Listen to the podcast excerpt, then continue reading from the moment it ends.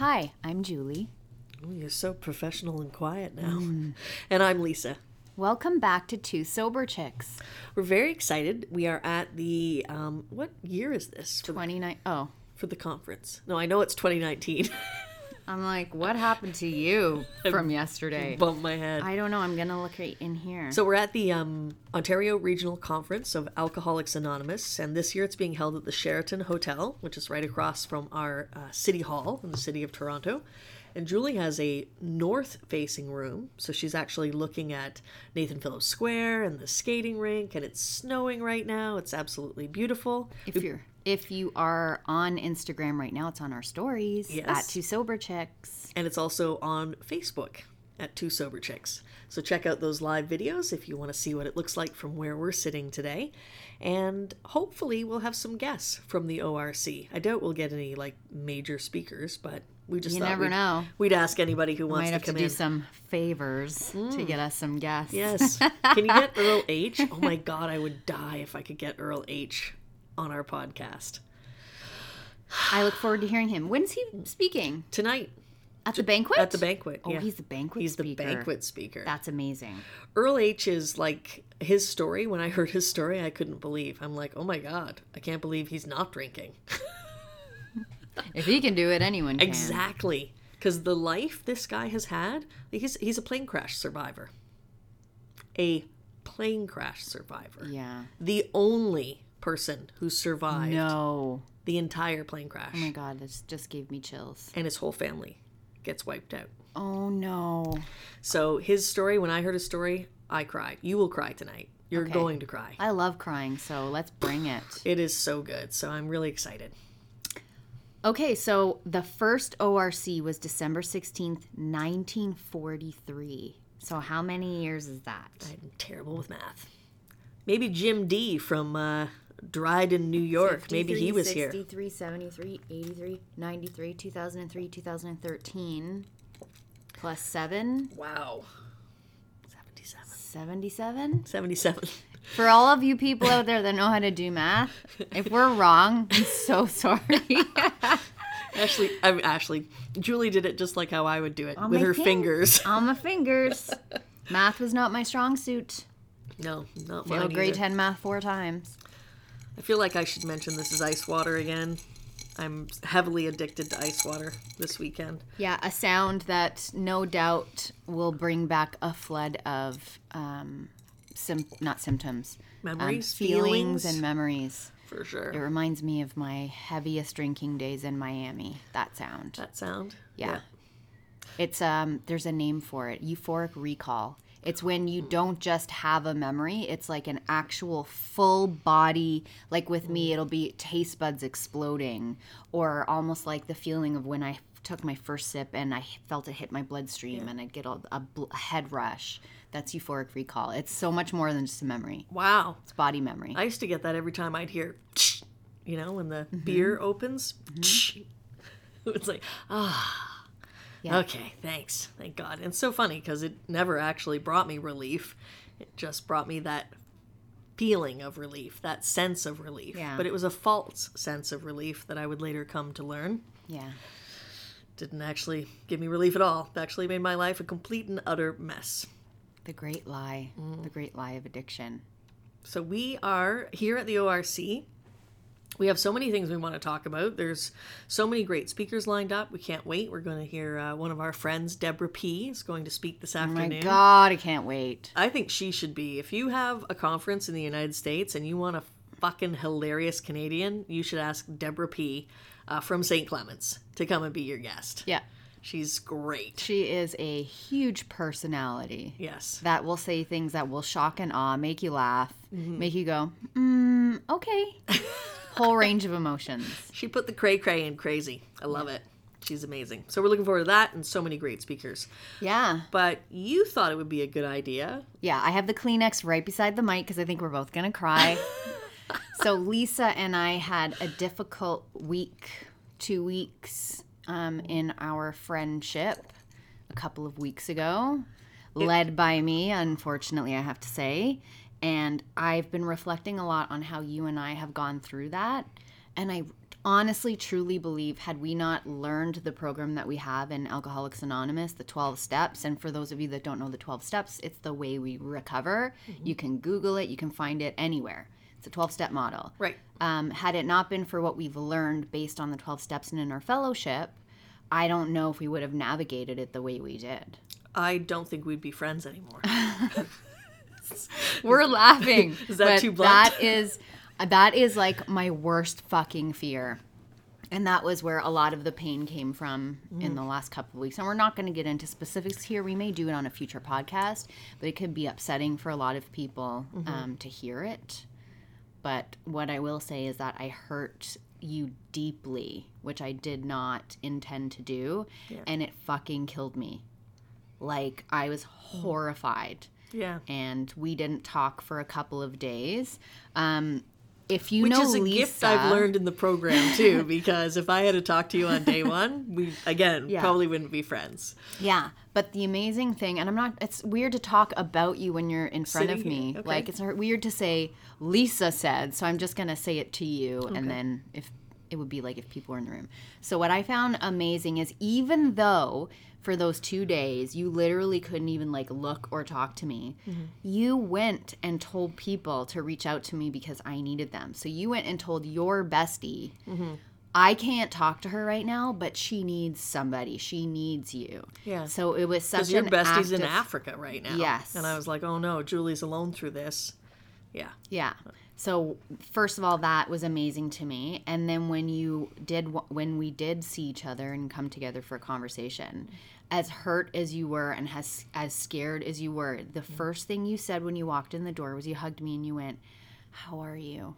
And I think I was like, oh, "I'm okay." And you went, "Are you?" Like your whole concern, it seemed, was geared towards me. Like, how are you? And we were able to sit down and talk and you know not exactly close up the box neat and tidy because we don't know how things are going to go in the future but i don't think you ever doubted well i shouldn't i shouldn't say that i think i know how you feel um, I don't doubt that you love me. yeah Is that what you were gonna say? yeah Yeah. Um, and we have this program where you went to your sponsor and I went to my sponsor and we went to our people and we checked it out with others and I talked to my therapist. And so instead of us getting caught in the emotion and maybe justifying our position or villainizing the other person, it was about, okay, what's my stuff? Do I have a part in this? And how do I go forward in love instead of reacting from my places? Because we both reacted from our places independently but then when we came together we're able to say this is what it was for me and you you tell the story but you hanging up your backpack of baggage and issues was like so good because i realized a lot of your reaction while it- had a lot to do with me it also pulled up stuff that was very uh, painful for you Yeah. From my past. yeah and um, feelings of uh, rejection, feelings of judgment, feelings of being abandoned and betrayed. So, in this one sentence, this one thing that you said, um, it it made me doubt who is this person that I call ally, that I call friend, heartmate. Um, how could she say something so insensitive? Does she not know what she said? And then it triggered all the times that dear people who I loved and trusted um, had turned on me when they found out that I was gay yeah and they the reactions that they had. Um, I don't know if I've ever talked about this before, but it might also help you understand why I had that big reaction and couldn't talk right away. Um, when I came out to my parents, first of all, it took me years to come out to my parents. Um, they were church going people. They um, went to the United Church, and uh, I remember being about 16 when the debate about whether or not the United Church was going to allow gay ministers to practice, give sermons, and be ministers. And the minister that uh, was over our congregation at the time was totally against it, was outraged, and would stand up at the pulpit and tell people that, like, over his dead body, basically. And I remember there was an out gay kid in my high school who used to sit with his family in the front row, and his family was best friends with the pastor and his family. Mm-hmm. And I was just thinking, how can they do this? How can he say this with that kid sitting right there? What that what must that be doing to him? And I was struggling internally, so I still hadn't identified as a gay person at that time. Yeah. I was struggling with maybe am I? And if I am, oh my god, it was terror. It was horrifying that I might be this because of the messages that I was receiving from church Yeah. and my family. And um, years later, when I would come out to my parents, I came out to my mom because she asked me, because she had a suspicion. And she asked me, and it was Christmas, and I was home at Christmas time. And so that, um, my brother forever calls that the year Lisa ruined Christmas. Um, so these are some examples of some family responses. I have a year in my family where I ruin Christmas too. nice. Not by coming out, but something no, else. not by coming Okay. out. I wrecked everything Yeah, apparently I by voicing Too. an opinion about a gift I didn't like. Oh, And not even being mean about it. horror. Yeah. And then my boyfriend at the time, who I later on married, like left and everyone was mad at me. And I'm like, I just, it's, I'm sorry. He thought he bought me the ring I liked and I, it wasn't. It's, I don't know why this is such a big deal. Anyway, Yeah. not as uh, soul crushing and as big travesty as yours, but Still. we do have a year that Christmas was wrecked, Yeah. each of us. And we did it. Yeah, the label that It's was our put on fault. us. Yeah. for sure. Um, so my mother asked me this question. I don't remember exactly what the art. I think it was just like, "Oh, is blank more than your roommate?" is that what you're trying to tell me? Is blank more than your roommate? I'm just not going to use the person's name out of respect. Use my name. Well, no, that would be confusing. That would be weird. Um, and in that moment, it was like, ah, this is the this is the moment I've always feared because I know that in this moment everything can change. It could change, but I I wanted to finally live my true authentic life and to be who I was, and I wanted everyone to love me, like you say. You know, you want people to. Um, you don't want to belong to a church if they're not going to authentically accept all of you. yeah. Um, and so for me, it was that moment, and I said, "Yes, mom, I'm I'm gay." And then she started to cry, and in that moment, what I'm feeling is, "Oh, my mom's crying." So I stepped towards her to hug her and console her, and she pushed herself away from me so hard that she bumped into the wall. She banged her head off the wall. That's like sweet justice. Um, so she bumped her own head, and uh, her response was. Um, I wish you had cancer because at least cancer you can cut out with a knife. Like that was the worst thing I could have told her was that I was gay and that it was a sickness and it was something that was uncurable and um, and it was shameful and and I thought in that moment my own mother doesn't even want to accept a hug from me. I'm trying to console her and she doesn't even want me to touch her. It made me feel uh, unwanted, unloved, dirty, shameful. Yeah. So, with that little history, then when the thing that happened when you said what you said, um, that all, it brought all that back, Yeah. And I started to question our, our friendship, and I was like, "But this is not the Julie I know," I know. you know. So Do you think we should say it? Or leave it for another time? it doesn't- It doesn't bother me. yeah. Okay, yeah, sure. Go ahead. Is it is Yeah. it really okay? Yeah. Okay. So, um, as many of you who listen to the podcast may know, I'm making my way through seminary. And um, queer theology or a gay hermeneutic is something I went into seminary being very interested in. Hermeneutic is just how you interpret the Bible, like what lens you use. Okay. Um, and because of my love for the LGBTQ community, I went in like, I'm going to prove the Bible wrong. I'm going to do all of this. And so, coming from this kind of a mindset, I've like dove headfirst into what this means. And it's a struggle because I don't know my own theology. I know what I believe. I'm measuring things against scripture. And I keep hearing the term, and not in the circles that I'm hearing it, it's not used as a weapon or anything, but the term is homosexual lifestyle. And what that specifically refers to is a gay person who lives a life like any other person, just attracted to the opposite sex, maybe single, maybe married, doesn't matter. A lot of the um, there's a lot of debate within the LGBTQ Christian community who's called to clergy and ministry. they often feel like they either have to decide to be celibate or to not be celibate. And a non celibate gay person is considered as having a homosexual lifestyle. I had no idea that term was offensive. And because Lisa is a huge part of my inner circle, like the very closest people to me, I've been very honest in my sister's chats with all of my sisters about what I'm hearing and where I'm at. And so I just dropped that term as if I had said, I don't know. I'm having pizza for lunch. Right. Having no idea how it would land. Mm-hmm. And it obviously brought you a lot of pain. And so I jump on this sisters chat, and Lisa looks devastated, and I have no idea what's going on.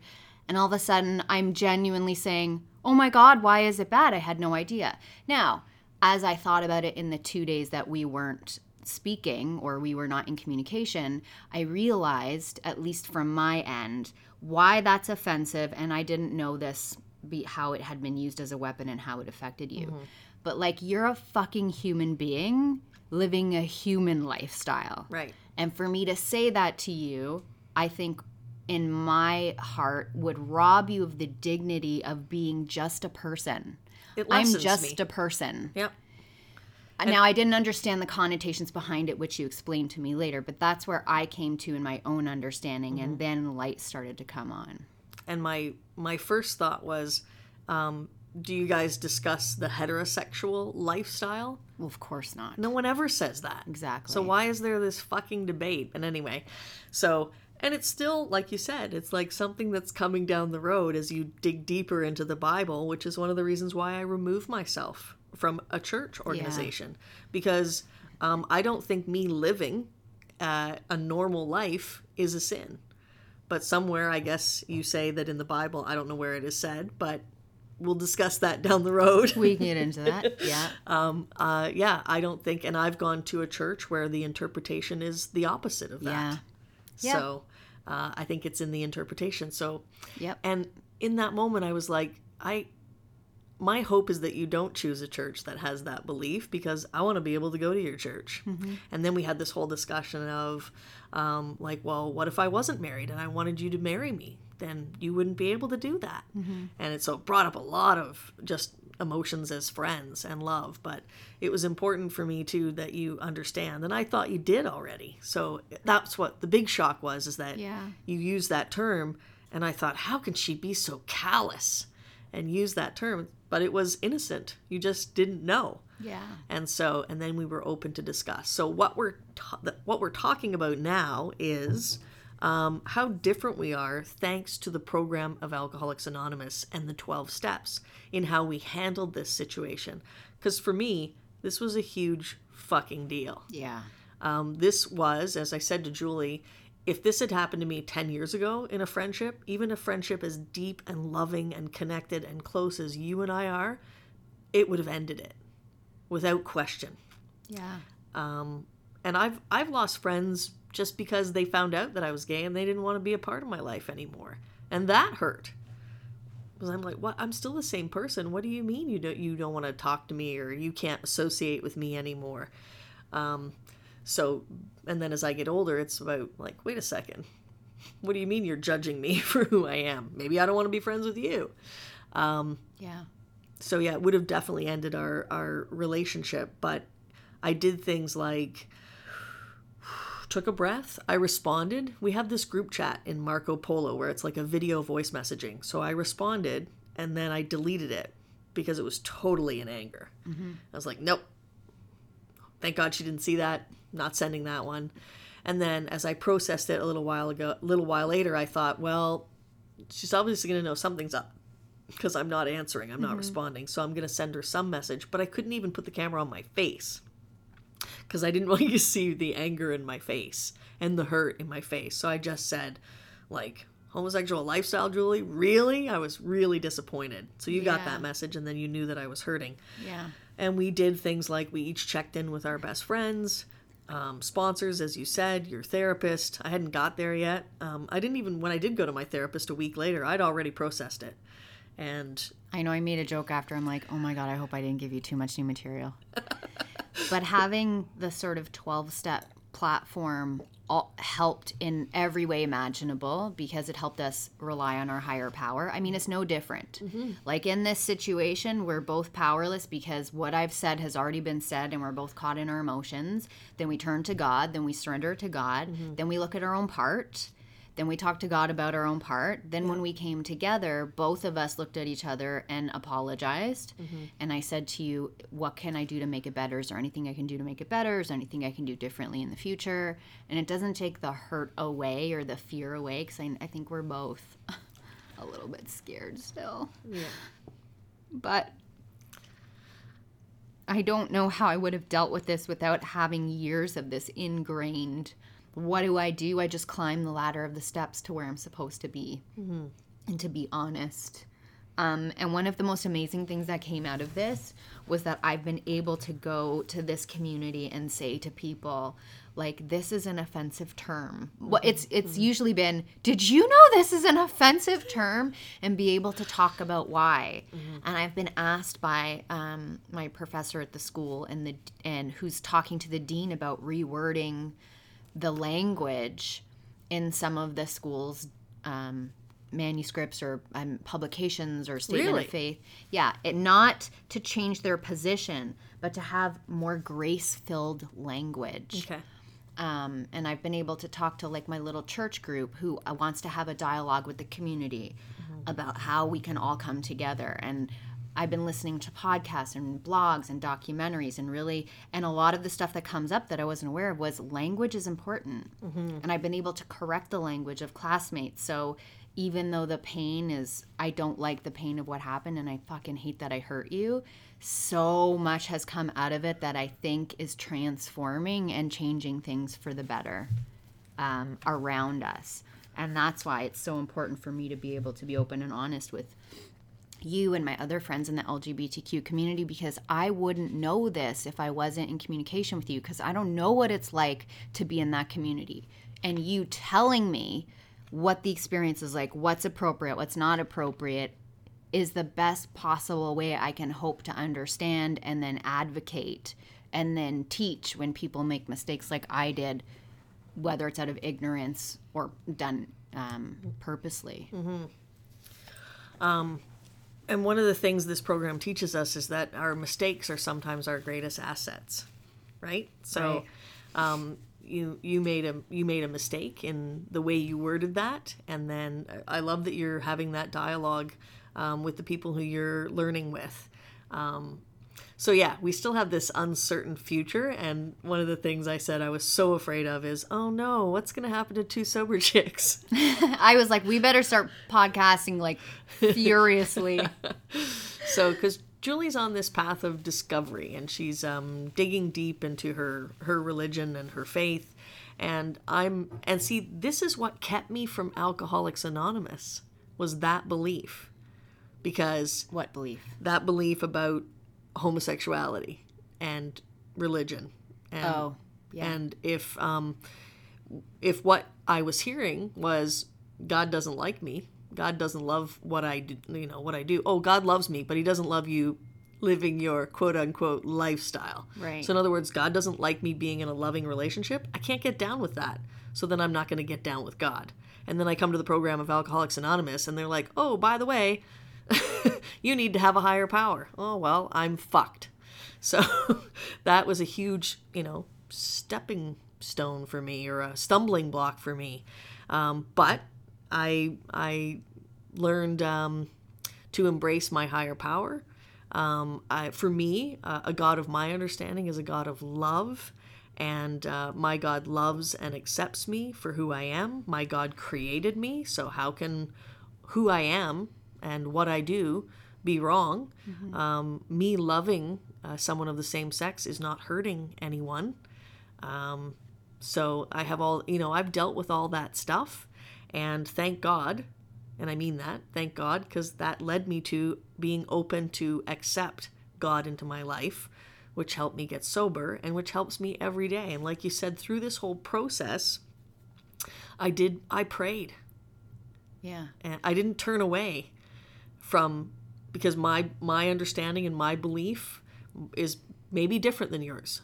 maybe not. I don't know where you're at right now, but my understanding and my belief is that God loves me and um, God won't forsake me, and I needed God's help, especially in this. Another thing that happened is one of the people who I talked to um, was someone of faith, and um, their leanings, their suggestion was that I should pull away from you. And I listened, and um, that they thought that maybe my relationship with you might be harmful to me. And I listened, and I thought, wow, if this had come at me 10 years ago, I would have taken everything they said and said, yeah, that's right. You're right. I'm justified. This is how I'm feeling. She's fucking wrong. I can't believe this. She fucking betrayed me. She hid who she really was and what she really thought. Maybe she was going to try to send me to conversion therapy. Uh, which is a crime. fucking crazy. Um, and we would have not been friends, and this show would be over. But I prayed because this was a person also, this is a person of faith. And so when I got that message, it was a little bit confusing for me. And then I talked to my sponsor about everything that had gone on. And um, my sponsor said, um, how, how did you want people to react when you came out? And I told him, and he said, Well, then why don't you be that in this situation? And so I went back to what can I control? You know, what what are my actions? What's my behavior? What's my responsibility? How can I be the best Lisa that I can possibly be?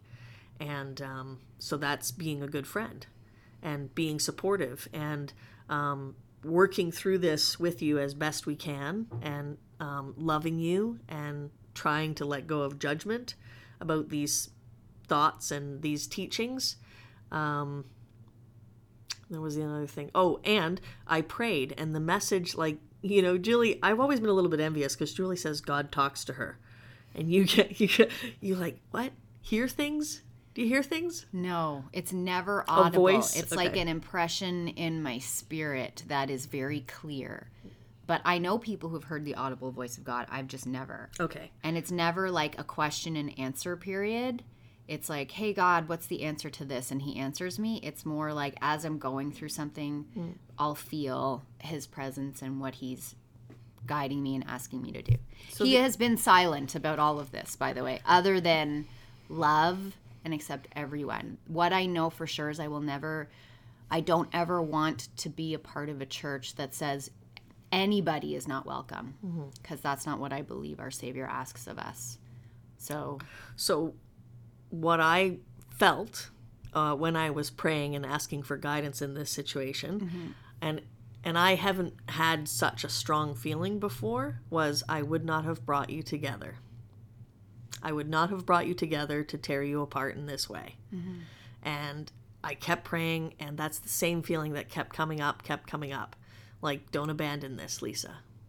Stick with it. So, Yeah. uh, so that's what I did, and uh, it softened my heart, and um, and I love you, and I, love wanted you. I wanted to see what we could do, and so yeah, the future's still a little bit scary, It is scary. um, but right now this program saved our friendship for sure, and and how we handled it. Yeah. So um, I no longer do contempt prior to investigation.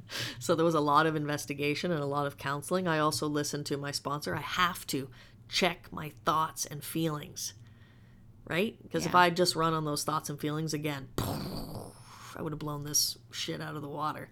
Um, and what a loss. I mean, you and I have been so good for each other and a great support Yeah. and you know i you're just you're one of those you're one of the top three people that i go to when i think oh i need to check my thoughts and feelings hmm. so Well, you're my heartmate. I only have one heartmate. I can't lose my heartmate. That would kill me. yeah and that killed me so isn't it funny that in that moment when i'd been so hurt that as soon as i saw your face and julie sent us a marco the group and she started to cry and it, i was broken too because i'm like oh this is hurting her as well and i don't like seeing you hurt even if it was over the fact that you hurt me Yeah. was I can okay. handle being hurt on my own. That's not an issue. But to know that I've hurt you, that or to hurt, to know that I've been the cause of pain for someone else is like the worst possible thing I can imagine. Mm-hmm. Like I'll throw myself in front of a car before I'll hurt somebody. So, yeah. It was not fun, but I think we did good. I think you especially did good because you know, I don't want to compare pain, but uh, I'm the one that started it and you I think were the bigger person to want to be open to dialogue and coming back together and all that other stuff. Thanks. Yeah. I'm never going to leave you. I hope not. I won't. Okay. Okay. And I think too that you doing I my hope and see this is another thing. Oh yeah, this is another thing Luke talked to me about expectation. It's one of my number one character defects. Is that I have expect who doesn't have fucking expectations? Seriously. Let's be fucking real. And even then I'm like, mm, it's not black and white. So my expectation was that Julie would go to seminary and she would change all these, you know, outdated out sorry, outdated ideas and beliefs about homosexuality mm-hmm. and then we would have a happy gay rainbow church together mm-hmm. of straight, gay, trans, black, white, all mixes, all races. That's what I want my church to look like. Everyone is welcome. Yes. Like I go to a church where that's the saying. All are welcome. yeah. That's why I chose that church. All are welcome. And to me, that's the fundamental pr- principle. Uh, if you believe in a Jesus Christ figure, to me, that's that fundamental principle. Thousand percent. It's all all are welcome. Thousand percent. Yeah. So we'll see where this journey takes us. But for now, we are so grateful to AA and Alcoholics Anonymous and uh, change. This program is all about change. It's not just about putting down the drink. It's so much more than that. Oh my God, yes. If there's anything I wish that we could get across of why we do this program, why we do Two Sober Chicks, is to just show that it's once you put that drink down, alcohol is mentioned once in the steps. Like once you put that drink down, it's a design for living. Yeah. Like this is how we live our life. It's not just like we compartmentalize. This is how we deal with our alcoholism. Like it's a part of who we are. It's intrinsic to our being. Mm-hmm. And the 12 step model is how we deal with life, period. I think this is why, like, you know, my sisters, bless their hearts, love them so much. When we get together for a little sister weekend, uh, they still will say, Is it okay that we have wine? You know, they, they're loving and supportive, but I'm not living in agony around alcohol like I was when I first came in. And when I wasn't working the steps, being around alcohol was excruciating because I wanted it. Yeah. I still wanted that obsession was fucking there Yeah. and um and it's not anymore Yeah. so It's pretty amazing. so it's so much bigger than that it's gone so far beyond that that obsession has been removed um and I can be around alcohol. I don't like being around severely fucked up, wasted people because that's no fun. Believe it or not, when you're sober, it's not a good time. Yeah. Oh, great. You puked in my car. Awesome. I'm so glad I'm the sober person driving you all home tonight. Oh, great. You've said the same story four times. Oh, that's fun. Oh, yeah. This is r- super funny what you're saying right now. Like, it's just not. We're not judging. We just don't like to be around Nope. it. It's not for us. It's a good reminder, though, of what it used to be like for people around us. Yeah. yeah. Yeah. Anyway, I think it's time to close this one. I think this is our longest podcast ever. I think it was long for a reason. I think double Yeah. the usual length. I have no idea. I haven't even checked the time. It required that, I think. It did, and I hope that um, I ho- my hope is that no one was offended by this podcast because we're not saying I'm right, we're not saying Julie's right, we're saying we're still in this discovery stage. Um, I mean, I feel I'm right, but it's my fucking life, and God loves me. I'm just gonna say that. Yeah. Um, but I hope my hope is that no one is offended and that you aren't hurt by this and that there's no judgment coming out at you if you are gay or if you're not gay, if you're a Christian, if you're Muslim, whatever your belief is. Um, I hope that no one walks away from this offended. I hope the message that you get from this is that this is what can happen between two people who may or may not have different views about any situation, about any idea when we sit down and we act with God. We act lovingly uh, from the place that I think God wants us to act with an open mind, Yeah. uh, without judgment, and with nothing but love in our hearts. And we got through that. Yeah. So that's my message. That's my wish for We everybody. get to decide. Yes. All right. I love you. I love you too. All right. This has been Two Sober Chicks. Thanks so much for joining us. If you want to send us a message, the number two sober chicks at gmail.com. I'm Lisa, I'm Julie. and we love you. We do.